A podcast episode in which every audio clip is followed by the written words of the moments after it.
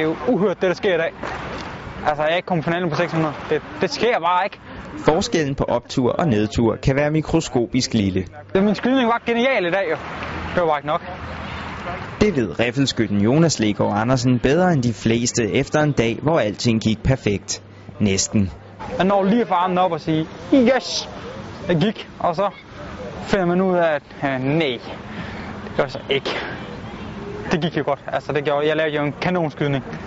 Det, det, er jo, det er jo den bedste skydning, jeg har lavet internationalt. Desværre var konkurrenterne dog lige så skarpe, og så blev danskeren offer for de mindst mulige marginaler. Efter en time og kvarter, så var jeg færdig med at skyde, og der havde jeg lavet fuld hus med 600 point og 55 krydser. Og så finder man så ud af, at øh, jeg skulle skudt 56 krydser i stedet for 55, så er jeg kommet finalen. Hvis jeg skal vise det på fingrene, så er det jo, det kan du jo ikke. Altså, du er nødt til at holde fingrene samlet for at vise, hvor tæt det grund var. Det er jo en, hvad var det? Det var en tiende del af en millimeter, jeg tabte med.